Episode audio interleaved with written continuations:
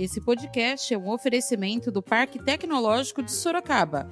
Inovação que inspira bons negócios. Saiba mais no site www.parktecsorocaba.com.br. Tem que fazer a gestão disso, tem que buscar excelência, tem que corrigir processos. Não é fácil. É... e eu, como toda pessoa, é, não posso ser hipócrita. Às vezes, já tive vontade de é, pedir para o bispo para sair. Não posso negar isso, sou humano, né? diante das dificuldades, eu muitas vezes tive vontade de, de, de, sair. É difícil, não é fácil. Olha, a Santa Casa está com o seu volume máximo, nós estamos com 100% é, de ocupação. Da redação do Jornal Zenorte, eu sou Ângela Alves. Neste episódio do podcast, falaremos sobre a Santa Casa de Sorocaba, em uma entrevista feita na Live das 10 do Jornal Zenorte com o presidente da Irmandade, Padre Flávio Jorge Miguel Júnior. Hoje é quarta-feira, 24 de junho. Durante uma hora e 40 minutos, o padre Flávio falou sobre sua administração na Irmandade da Santa Casa, as ações contra o Covid-19 e o atendimento humanizado feito pela instituição. No início da entrevista, o padre Flávio já atualizou sobre a quantidade de leitos disponível naquele momento na Santa Casa e todo o trabalho desenvolvido para a aquisição de mais leitos. Olha, a Santa Casa está com seu volume máximo, nós estamos com 100% é, de ocupação. Nós temos leitos de enfermaria e nós temos os leitos de UTI, os de UTI em número de 30. É, e estamos agora implantando para os próximos dias, quem sabe amanhã ou no mais tardar quinta, mais 10 novos leitos é, de UTI específicos para o Covid-19. As pessoas têm que entender bem de que a Santa Casa, atualmente, ela, ela tem leitos Covid existem leitos que são para os outros problemas de saúde. Então, isso tem que ficar muito claro para você que está aqui nos acompanhando. Né? Nós temos um histórico na cidade de Sorocaba muito triste referente aos leitos de UTI. É, durante muitos e muitos anos, a cidade perdeu leitos de UTI para o SUS. A cidade ficou somente com a Santa Casa, em termos de SUS, praticamente, né? Teve um outro leito no Santa Lucinda, é, mas eles fazem mais a parte é, dos cardiopatas, devido ao cateterismo angioplastia, mas é, o grande montante ficou para a Santa Casa. 20 leitos de UTI, antes da pandemia, né? Portanto, uma situação muito complicada para uma cidade do tamanho de Sorocaba, onde nós tivemos muitas pessoas ao longo da história que acabaram morrendo em UPH, em PA, porque não haviam leitos. No começo de janeiro deste ano, foi uma grande luta de anos que nós estamos travando.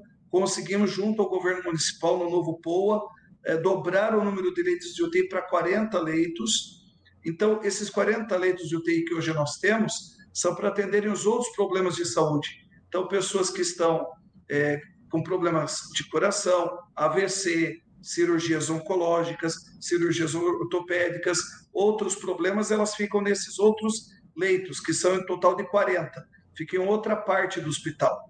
E na parte térrea de um prédio anexo, nós começamos com 10 leitos Covid, depois passamos para 20 leitos, 30 leitos, e agora nós vamos criar mais 10 leitos, o que é algo muito difícil, é muito complexo, porque nós tivemos que pegar essa área e fazer uma reforma total. Nós tivemos que colocar um gerador, porque é, se cair força, né, as pessoas não podem morrer por falta uh, de respirador naquele momento.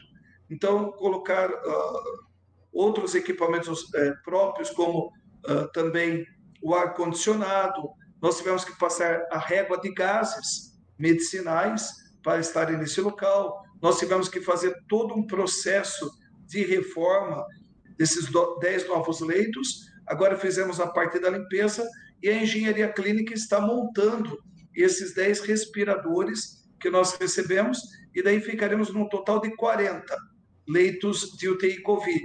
Mas no momento nós estamos com a ocupação máxima. 100% de ocupação e a UPH da Zona Leste também temos ali três respiradores. No momento, nós temos dois deles sendo ocupados, outras UPHs nos ligaram ontem que também estavam precisando. Então, é um momento muito crítico, preocupante, angustiante para a cidade de Sorocaba. O padre Flávio falou também como é administrar a Irmandade da Santa Casa e como ele encontrou a Santa Casa ao assumir a direção. É muito difícil estar e ter assumido um hospital com uma história que tem muitas bênçãos, mas também uma história de muita morte. Né? Tem pessoas na cidade e com toda razão, que sentem mágoa da Santa Casa, tristeza, porque aqui tiveram mortes, aqui tiveram pouco caso, mau atendimento no passado, né? Então, eu compreendo perfeitamente essa situação, né? Quando eu assumi a Santa Casa, posso falar que publicamente desafio alguém que possa me desmentir. Aqui não tinha nem papel higiênico no hospital, certo? não tinha travesseiro. As pessoas ficavam aqui tudo jogadas no corredor do hospital. Então, você pegar uma entidade que tinha, porque estamos negociando, mais de 100 milhões de dívida, as pessoas em camas nos corredores dos hospitais, do, desculpe, nas, nos corredores do hospital. Não havia, quando eu assumi aqui, em setembro de 2017, não tinha nem fio para sutura para fazer cirurgia a, a questão aqui da radioterapia estava parada. Não existe aqui em todos os 48 municípios nada em radioterapia. A situação era caótica. Então é muito difícil, Fernando, e eu quero que todos aqui é, me compreendam. Eu não estou me vitimizando, porque quem entra na, na chuva é para se molhar, mas é muito difícil a gente assumir uma entidade é, com grandes problemas financeiros, com uma história também, infelizmente, de dor, que gera muita revolta em quem passou aqui no passado e foi maltratado, teve algum tipo de problema. É, é, é muito complexo você lidar, porque nós temos mais de mil funcionários, mais de 300 médicos, tem que fazer a gestão disso, tem que buscar excelência, tem que corrigir processos, não é fácil. É, e eu, como toda pessoa, é, não posso ser hipócrita. Às vezes, eh, já tive vontade de é, pedir para o bispo para sair. Não posso negar isso, sou humano, né? É, diante das dificuldades, eu muitas vezes tive vontade de, de, de sair. É difícil, não é fácil, mas ao mesmo tempo tem pessoas maravilhosas. É, é um processo de reconstrução em todos os sentidos. O hospital destruído, os quartos né, foram destruídos, sucateados, as camas, a estrutura péssima que eu peguei aqui.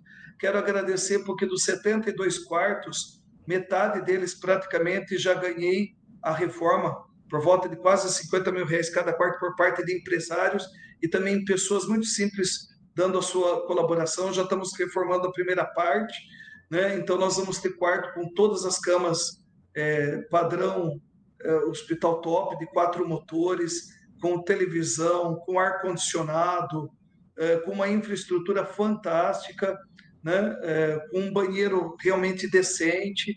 A maioria dos quartos tinham quatro leitos, a maioria agora vão ter dois leitos. Então é uma reconstrução física. Agora recebi também verbas. Nós vamos trocar todo o telhado do hospital que está velho, sucateado.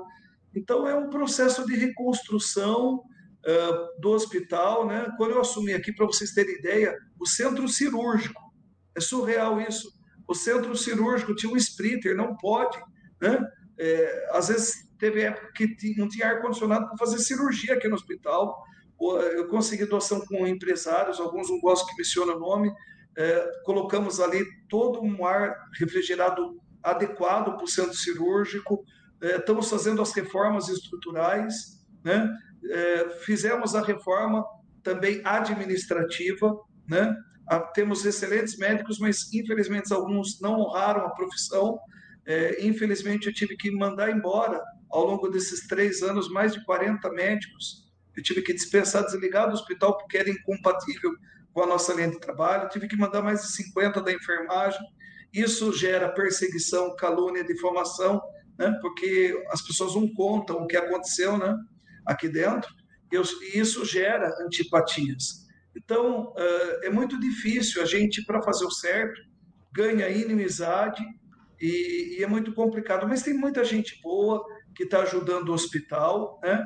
É, pessoas maravilhosas, e com a graça de Deus, essa obra é obra de Deus. Nós vamos vencer os problemas, ainda temos problemas na Santa Casa, aqui não é um lugar perfeito, existem problemas de gestão que nós temos que melhorar, eu tenho ciência disso. Trabalho dia e noite tá? para ter isso. É, não, a Santa Casa não é perfeita, ela tem problemas como todos os hospitais. O meu papel é o quê? Quando detectar um problema, corrigir o fluxo, chamar atenção, se for preciso, posso demitir médicos, enfermeiros, enfermeiras, profissionais, porque eu não tenho rabo preso por ninguém, não há padrinhamentos, então eu posso fazer a gestão, mas é muito complicado e muito difícil, é desafiador, é o preço que a gente paga nessa missão. O padre falou sobre o caso da gestante, que viralizou uma postagem nas redes sociais acusando a Santa Casa de negligência. Ouça o que o padre disse sobre essa questão. É, bem, primeiramente, uh, todos têm que compreender, se não acreditarem na minha palavra, é só colocar no Google. Todo mundo tem internet, um jeito de ter internet. Qual é a taxa de mortalidade de bebês em hospitais particulares ou no SUS? Nós temos que ter uma meta, um parâmetro. A Organização Mundial de Saúde fala que não pode passar de 0,5 a 1% aproximadamente. A Santa Casa está abaixo desse número. Nós fazemos mais de 2 mil partos durante o ano inteiro e existem intercorrências, sem dúvida alguma. Eu não acredito que ninguém, nenhum médico ou nenhum profissional de saúde acorde falando: eu vou acordar agora, vou para Santa Casa para matar um bebê. Só se o cara for um monstro, um delinquente. Uma pessoa dessa, ela tem que ir para a prisão. É, tivemos este caso, eu gostaria, antes de mais nada, que os, os que estão nos acompanhando entendam o seguinte: o, o doente, o paciente ou a gestante tem direito a algo chamado privacidade. Ou seja, essas pessoas, elas possuem um prontuário médico. Então, eu vou dar um exemplo, não é essa da gestante, tá? Não é o da gestante. Mas vamos supor que uma pessoa veio aqui internada e ela foi usuária de drogas, ela tem um problema de tuberculose e as coisas por causa dessa uh, tuberculose, dos lugares que ela frequentou, uh, fez com que o seu quadro avançasse. Eu fico preso, porque eu não posso, ao dar a explicação, falar os motivos uh, das coisas que aconteceram. O que, que cabe ao padre, como diretor-presidente do hospital, fazer uma verificação do que aconteceu, ir até a pessoa. Inclusive, eu fui ontem né, e conversei muito com essa menina. Falo menina porque ela é menor de idade. Conversamos muito, foi uma conversa muito boa. Uh, fui levar os meus sentimentos, né, pela perda deste bebê, uma coisa muito triste. Eu fiquei profundamente abalado, né? Não é porque eu sou padre. Eu acho que qualquer um de nós, né, Acho que qualquer pessoa que tem um mínimo de, de Deus no coração, de humanidade, pode ser ateu. Né? Você, ninguém vai se alegrar com uma criança que ela não chegue nem a nascer e que ela morra no ventre materno. Fiz reunião com toda a equipe de médica, porque eu falo, se uh, existir erro médico, eu ou eu mando embora, ou a pessoa ela vai ter que ser processada, ela tem que pagar pelo erro dela. Eu, particularmente nesse caso, Lógico que ainda é cedo, porque estamos ainda no período de investigação. Eu analisando todo o prontuário e tudo aquilo que aconteceu, eu atual, no atual momento não vejo que houve uma negligência e um erro. Conversei com ela, conversei com a esposa, eles estão muito tranquilos, estamos oferecendo atendimento é, psicológico, conforto espiritual, né?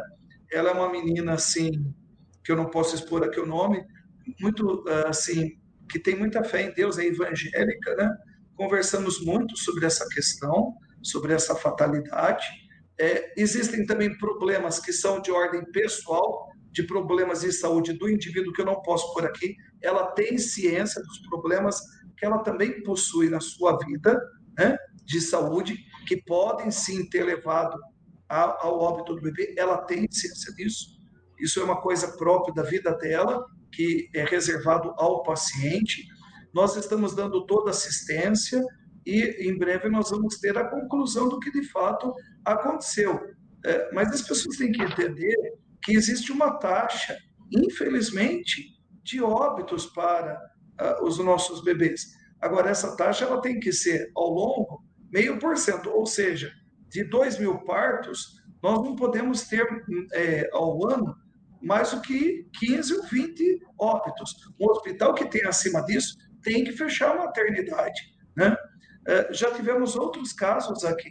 Então, é um momento muito duro, eu compreendo plenamente, é, só acho muito perigoso, e aqui eu quero fazer assim, de forma carinhosa, é, uma advertência às pessoas que estão nos acompanhando. Toma cuidado com o que se posta nas redes sociais, né? porque aquilo que você posta pode te dar um processo. Ou seja, crítica, desabafo, pode fazer, questionamento justo. Agora, a pessoa pegar e, e pôr palavras criminosas do tipo: ó, oh, esse médico é um assassino, foi negligência médica, isso pode te gerar um processo, porque é, você não tem provas para condenar as pessoas. Né? Negligência é algo que dá cadeia. Nós não estamos aqui falando de algo uh, simples. Então, as pessoas elas devem questionar sim, as pessoas devem protestar sim. Eu vi também, eu não tenho Facebook, mas eu tenho um amigo que emprestou para eu ver eh, Facebook deste caso. Eh, eu vi que muitas pessoas têm mágoas, porque aconteceu no passado aqui coisas tristes. Eu quero dizer para vocês que eu lamento. É muito triste. Elas têm toda a razão de sentirem revolta eh, do que aconteceu aqui no passado. Agora, vocês têm que me ajudar a reconstruir a Santa Casa. Porque se nós perdemos a Santa Casa, o que vai sobrar para aqueles que não têm plano privado? Padre Flávio falou sobre as dificuldades para montar os leitos de UTI e como é trabalhar na ala Covid do hospital. No auge, eu não tenho mais espaço físico, eu não tenho mais nenhum lugar do hospital é, depois é, da inauguração, que vai acontecer amanhã ou depois de amanhã, desses 10 novos leitos, eu não tenho mais lugar para colocar leitos de UTI, porque não é só que nem um aparelho de televisão, aí eu recebo o respirador, ligo na tomada. Não é isso UTI, gente. É algo muito complexo. Eu preciso ter que ter uma rede de gases, eu tenho que ter gerador, eu tenho que ter ar-condicionado, eu tenho que ter outros monitores, monitor cardíaco. É muito caro, eu tenho que ter cama, eu tenho que ter um monte de, de acessórios é, hospitalares para montar uma UTI. Eu preciso de um RH, eu preciso ter médico, não é qualquer médico, tem que ser médico intensivista. Não é qualquer enfermeiro, tem que ser enfermeiro que saiba a fazer, junto com o fisioterapeuta, o processo de intubação do paciente. Então, nós estamos entrando num momento de colapso, por quê? Porque está difícil arranjar médico que queira trabalhar e, e que domine essa área. Nós temos que arranjar pessoal de enfermagem, muitos desistem, não querem trabalhar, e nós estamos pagando muito bem. Até faço aqui o apelo: entre em contato com a Santa Casa se você é profissional de enfermagem, que nós estamos fazendo continuamente é, abertura para vagas. Eu tenho que contratar pessoa da limpeza, da manutenção, de vários serviços para trabalhar com seus IPIs é, nessa área que é a ala Covid. Então, é muito complexo, não é algo simples. Depois nós temos um problema dos familiares que ficam desesperados, porque na UTI tradicional se tinha as visitas, né? Como que funcionava antigamente? Nós tínhamos, por exemplo, 11 eh, horas, meio-dia, o familiar vinha e se passava o boletim médico.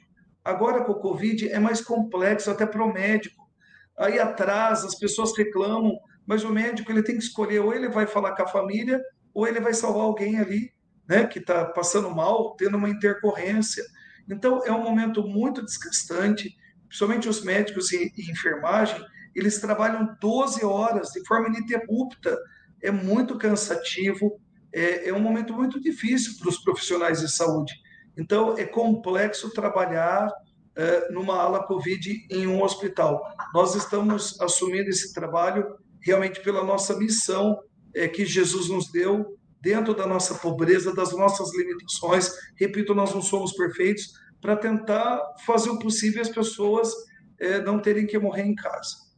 O presidente da Irmandade falou sobre o grupo de humanização que atua na Santa Casa. Essa parte da humanização ela engloba várias coisas. Então, quem já teve internado aqui na Santa Casa sabe, eu seria insano, louco, de falar aqui numa rede social, numa live, com tantas pessoas me ouvindo, se eu estivesse mentindo. Quem ficou internado aqui, principalmente de um ano e meio para cá, dois anos mais ou menos, recebeu no quarto diariamente a visita de alguém da nossa humanização. O que, que essas pessoas fazem? São várias vertentes. A primeira delas, é, entra no quarto e pergunta: Você está sendo bem atendido? O médico passou? Você está recebendo um medicamento? Você está com algum problema? Uh, foi limpo o seu quarto? A comida está boa? Está muito salgada? Está sem sal? Está gelada? Aí o que, que acontece? as pessoas às vezes elogiam e às vezes reclamam. Vamos supor, eu, eu como humanização, eu tenho esse grupo treinado, ele entra num quarto.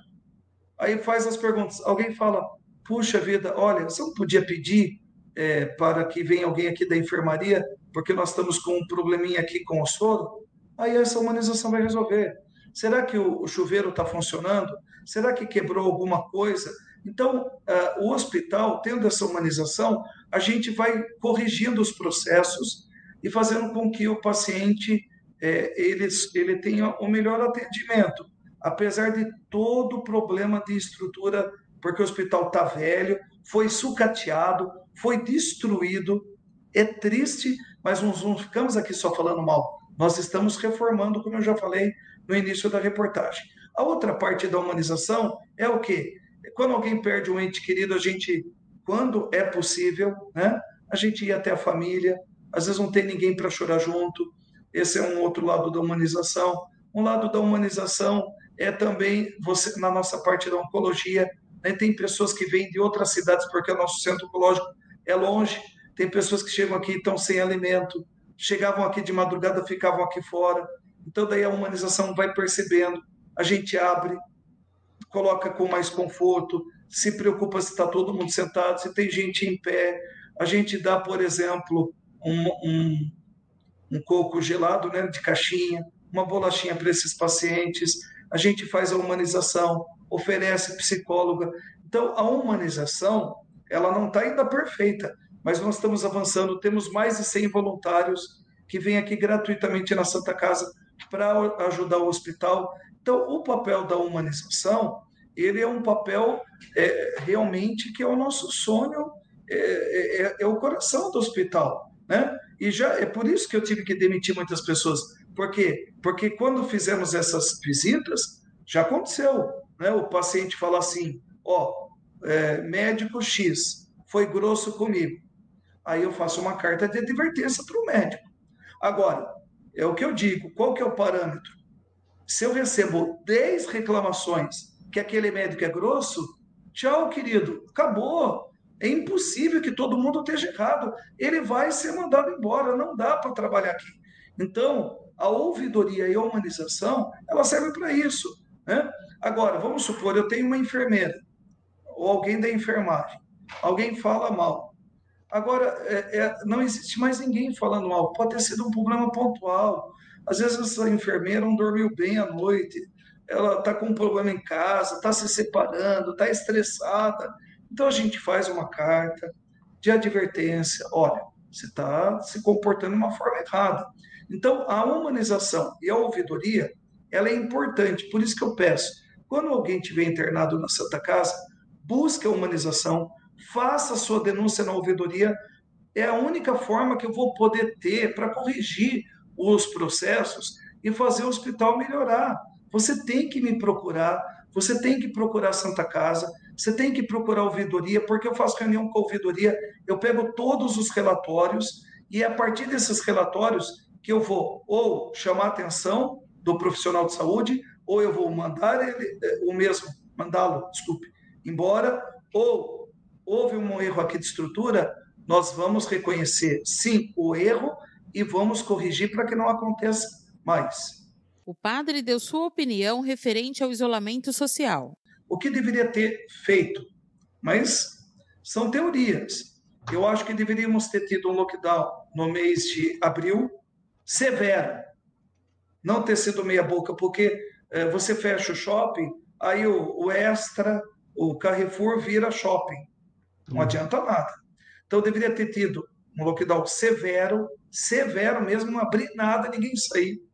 Em maio, mais 10 dias, aí nós estaríamos hoje muito bem, na minha opinião, onde nós poderíamos estar funcionando as coisas com responsabilidade e fiscalização.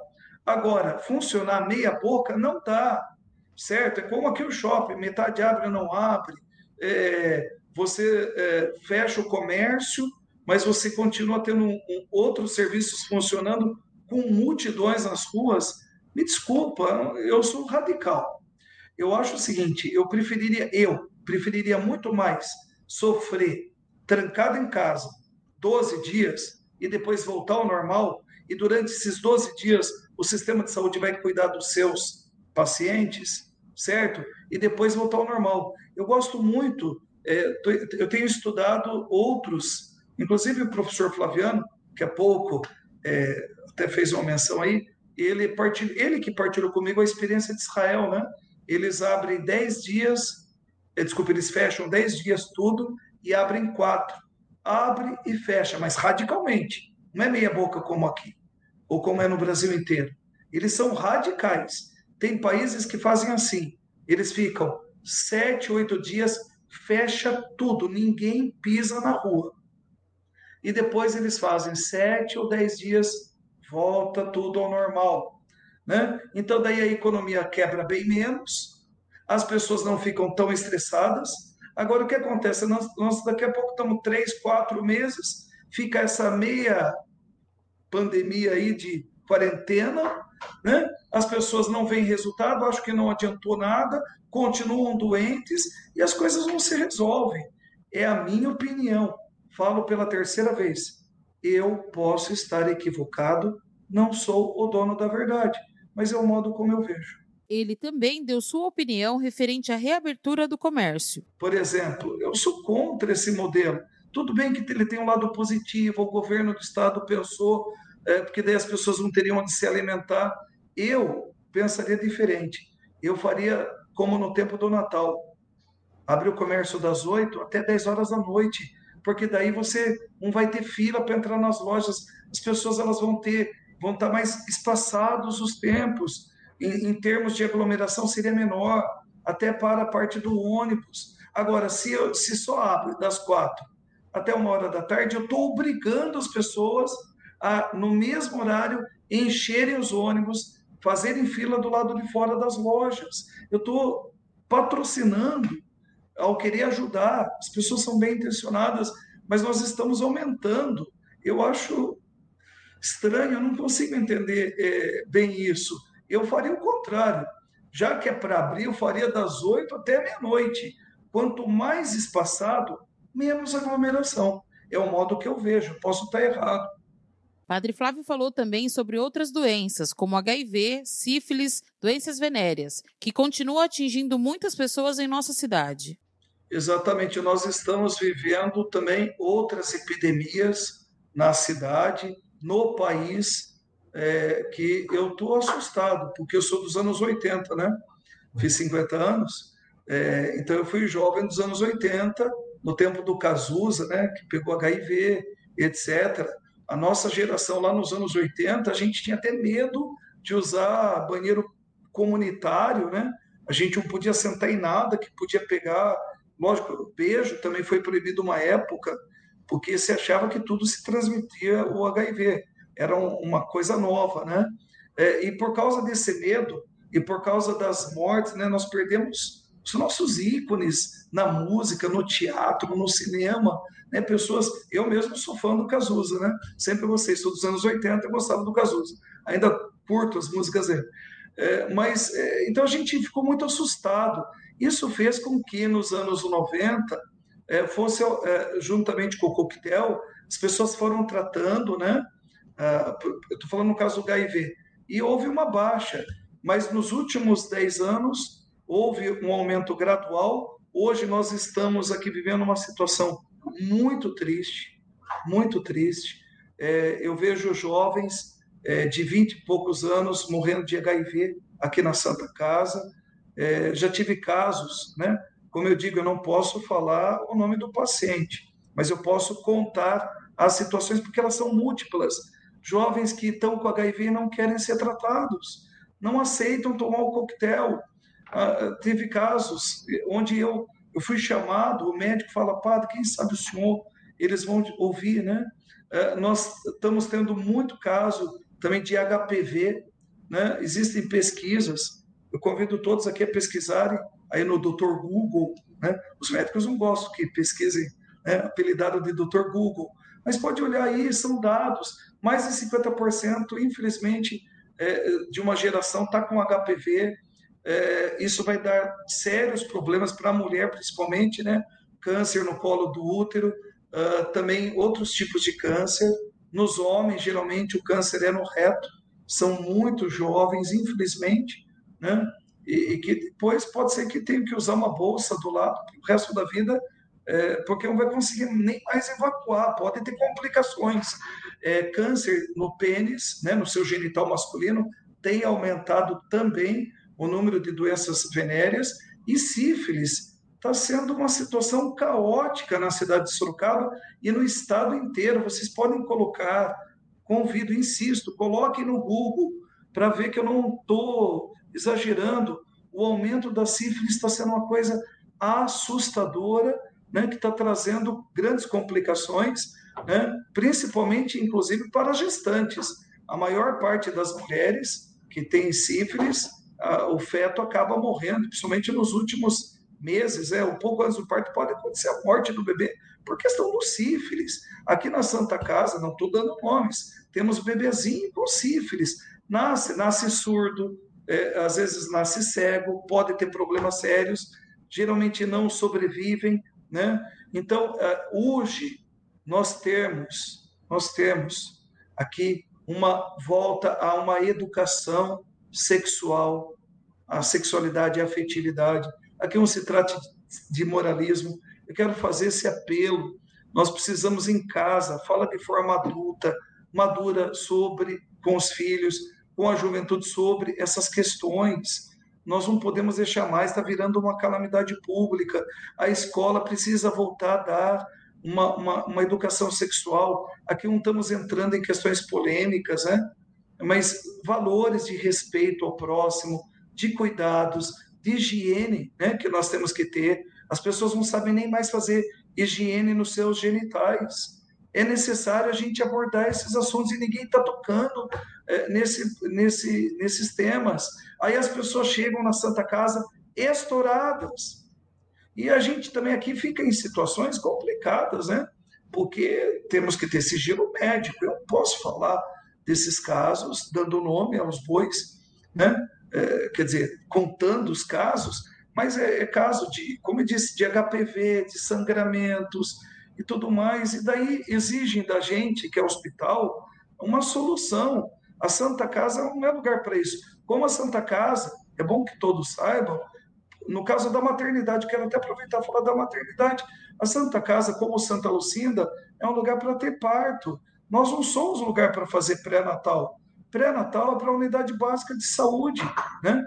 Então, é uma série de problemas que a cidade passa, né? Eu gostaria que surgisse um movimento, já que eu estou vendo vários candidatos a prefeito, a vereadores, vereadores também com projetos de leis que estão me acompanhando aqui nessa live, por favor, vamos lutar para implantar é, realmente um, uma orientação para os nossos jovens, porque é muito triste ver a, essa moçada tão linda tão querida para nós, né? A juventude é, é a fase mais linda.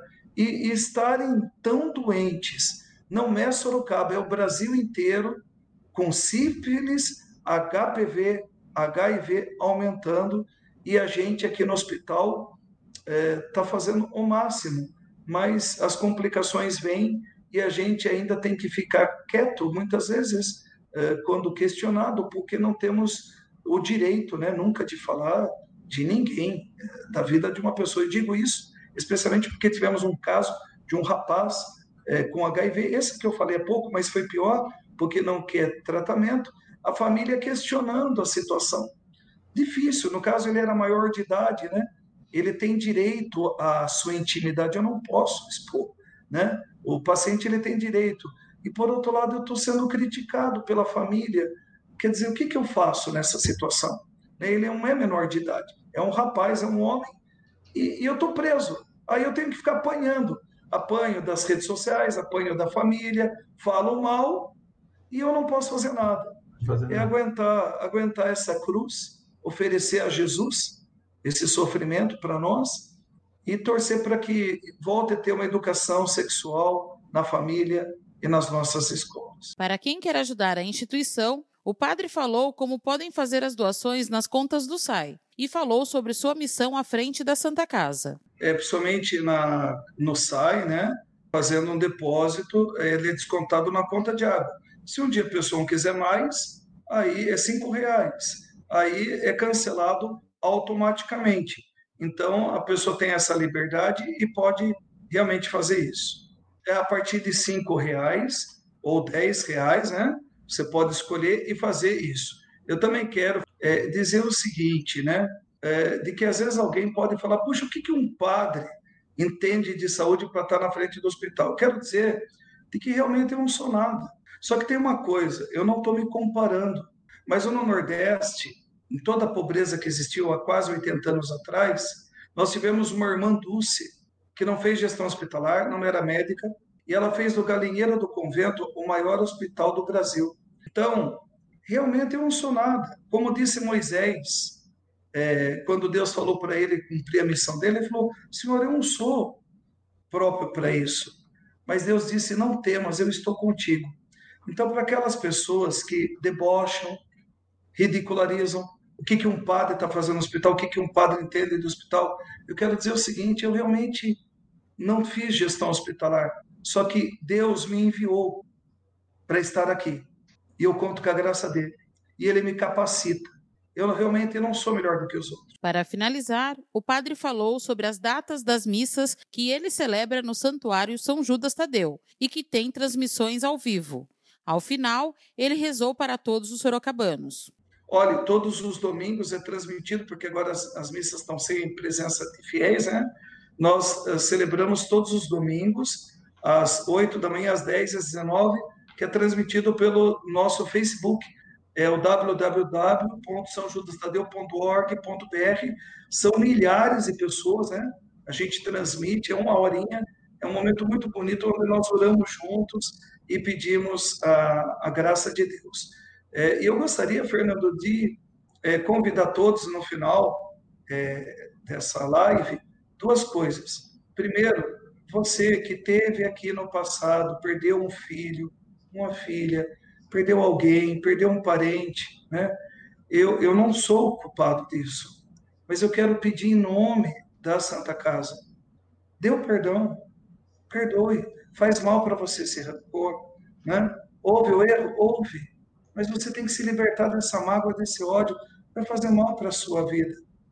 É, isso eu queria pedir perdão em nome do hospital. Eu não fui o culpado, porque eu não sou médico nem enfermeiro e nem estou aqui há muito tempo. Mas eu peço perdão a você e compreendo o seu dor, a sua dor, compreendo o seu sofrimento.